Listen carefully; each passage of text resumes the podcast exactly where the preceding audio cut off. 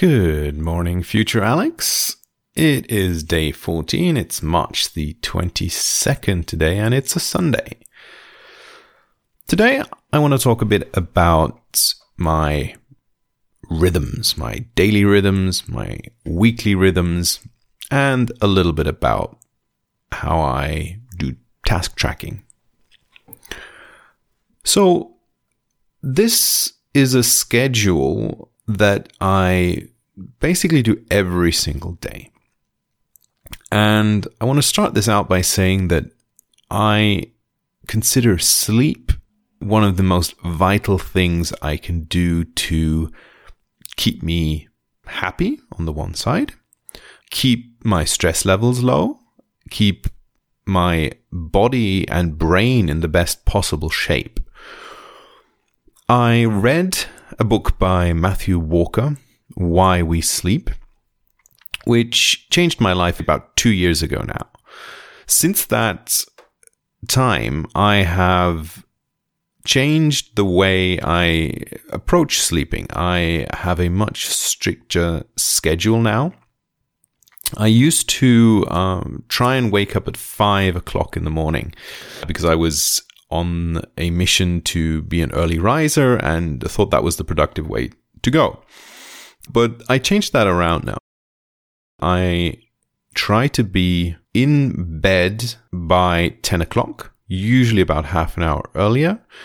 And then I fall asleep on most evenings, um, most nights within five to 10 minutes. My body is trained to expect sleep at that time. And then I wake up at around 6 a.m. without an alarm clock.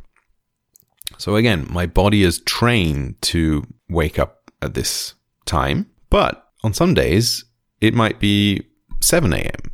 I just let my body decide when it is the right time to wake up. Sometimes uh, I just don't fall asleep fast enough. Something's maybe occupying my brain.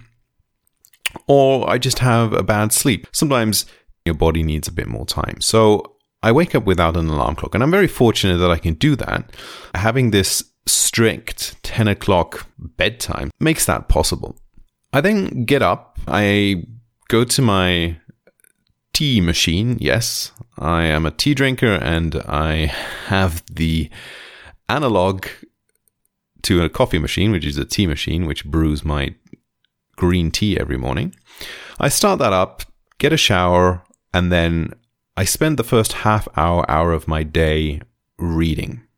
And this is something I started doing in October or November last year.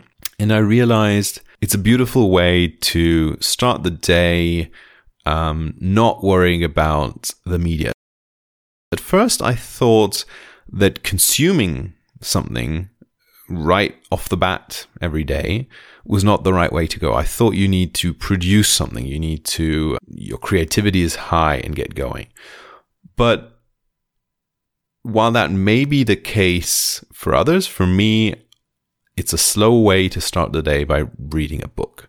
And I have a ambitious goal this year to double the amount of books I'm reading. So having a half an hour, an hour every day is quite nice. So that's it on the daily rhythm. That doesn't change at the weekends much. Topic two is my weekly schedule. Now, I have two products in my company that I uh, provide. One is MailMerge 365, which is a product I launched a year ago, which has customers and I obviously want to grow. And then I have a second product called Innovote, which is launched two weeks ago. And I follow a Maker Manager Day strategy. So that means that for each product, I have a dedicated Maker Day and a Manager Day. So in my case, Monday is the Maker Day for mail merge, and Tuesday is the Manager Day. And then it repeats Wednesday, Thursday for the Innovote product. Now, Maker Days are almost exclusively focused on the feature roadmap. So that's where I want ideally front facing user features. Of course, there are some back end architecture things that go on uh, on Maker Days as well, but I prioritize the user facing as much as possible at the moment. On the manager day, it's more about the, well, admin stuff, if there is any, more about strategic planning, growing the markets, and basically it can include development tasks. So it's not that the manager day is completely without code. I may need to add things like admin dashboards or attribute tracking, which I, I spent a lot of time on last week, but it has to have the goal of the manager in mind. Friday, I've adopted as a coping strategy for basically shiny object syndrome. I'm prone to this like probably many other entrepreneurs. I have ideas floating through my head or something I see during the week and, and I immediately jump on it as it's the best next best thing that's going to happen to me or to my business or it's a great idea. And the only way I can cope with this, similarly to people using a cheat day during the week when they're um, eating a, a, specific diet, Friday is my cheat day here where I can have some time to invest in other things, in other projects, in, in whatever comes to mind uh, that is not really fully focused for one of my products.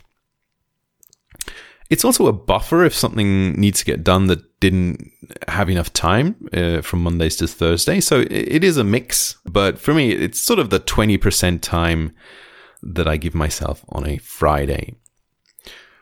The weekends, I do have a task list dedicated to weekend, not to a specific day that weekend. There may be some private tasks that I want to do, errands, personal blog posts, but there's a an understanding with myself that if I if I skip any of them, that's fine. Weekends are not strict days that I follow a task list, whereas Mondays to Thursday are.